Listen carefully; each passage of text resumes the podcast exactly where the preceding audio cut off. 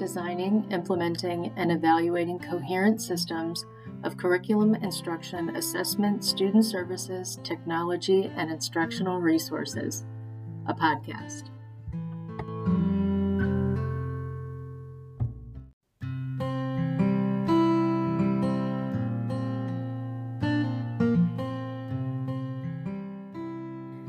How do you define coherent in the context of designing, implementing, and evaluating coherent systems of curriculum, instruction, assessment, student services, technology, and instructional resources.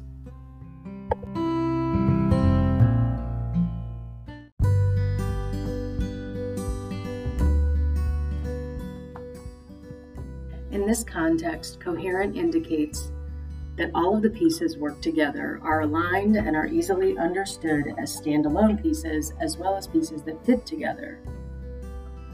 Curriculum instruction, assessment, student services, technology, and instructional resources are pieces of the puzzle that serve a purpose in their own right while fitting together to cohesively serve a greater purpose.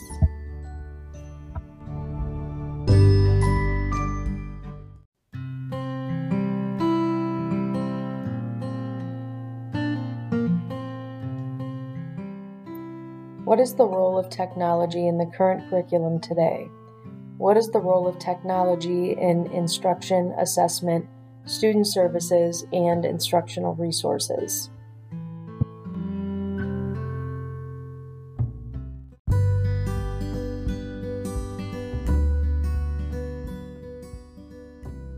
Technology should be part of the curriculum and enhance the curriculum. It should be part of the curriculum because different technology related skills should be taught, reinforced, and mastered by students at different levels. It should be used to enhance the curriculum as it can be. Teachers should seek to find and use technological resources that enrich the learning experience for students in ways that help them better understand content. In addition, teachers and curriculum coordinators should seek te- technological resources that assist instruction to make it more impactful. Beyond instruction, Technology can be used to reinforce, apply, and extend taught concepts. Technology can be a useful tool to quickly assess student understanding to drive instruction as well as determine effectiveness of teaching efforts.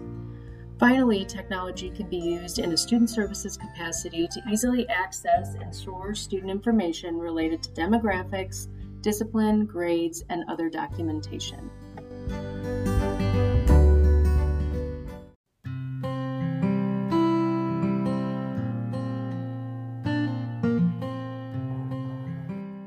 How does the instructional leader consider equity in the integration of technology?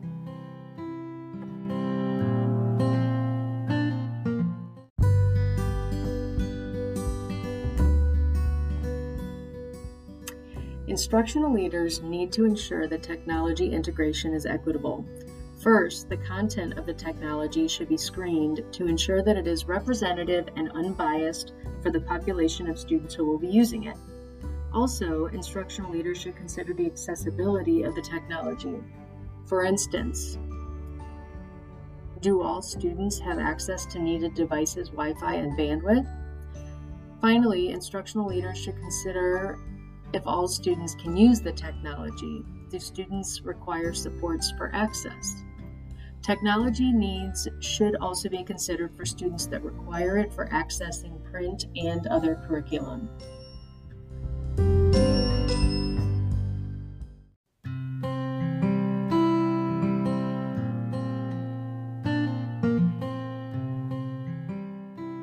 How do instructional leaders evaluate curriculum in its use of technology?